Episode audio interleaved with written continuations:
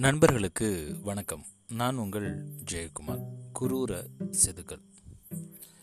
சிலருடைய சிந்தனை பார்த்தீங்க அப்படின்னா ரொம்பவே வித்தியாசமாக இருக்கும்.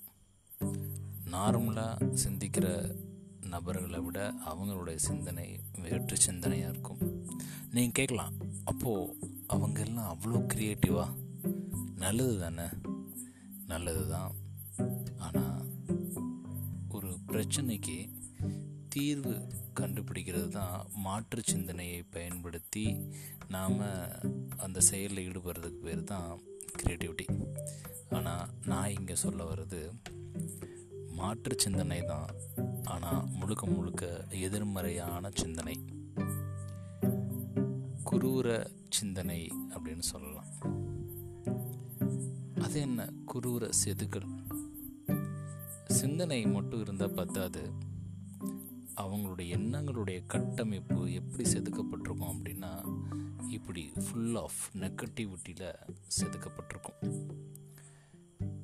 இப்போது நிறைய இடங்களில் தீவிரவாதம் கலவரங்கள் மத கலவரம் இல்லை ஒரு மதத்தை மட்டும் உயர்த்தி இன்னொரு மதத்தினரை வந்து டம்ப் பண்ணுறது இது எல்லாமே பார்த்திங்க அப்படின்னா ஒரு வகையான மூளைச்சலவை தான். இந்த மூளைச்சலவை எப்படி பண்ணுறாங்க அப்படின்னா நீ பண்ணுறது மட்டும்தான் சரி. மற்றவங்க பண்ணுறதெல்லாம் தப்பு. அப்போது நீ இது பண்ணுறதுக்காக எதனாலும் பண்ணலாம். ஏன்? பிற உயிர்களை கூட நீ எடுக்கலாம் அப்படின்றத அந்த நபர்களுக்கே தெரியாமல் அவங்களுடைய மனதில் ஆழமாக ஒரு விஷயத்தை பதிய வைக்கிறாங்க. அது குரூர செதுக்கல்.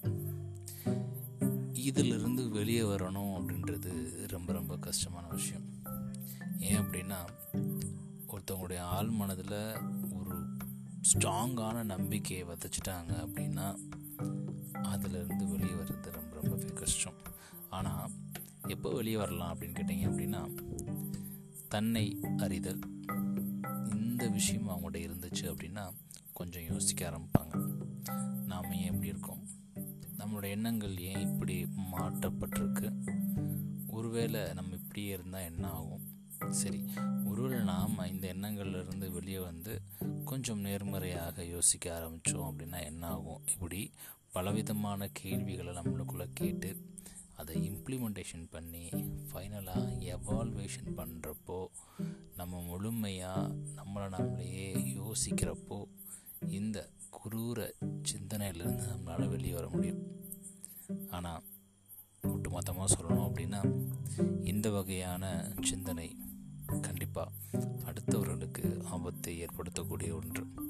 ஸோ எப்பயுமே நேர்மறையாக சிந்திப்போம். நேர்மறையான மனிதர்களோடு இருப்போம். நேர்மறையை மட்டும் கடைபிடிப்போம். நன்றி நண்பர்களே. மீண்டும் நாளை இன்னொரு பதிவில் உங்களை சந்திக்கிறேன். குரூர செதுக்கல்.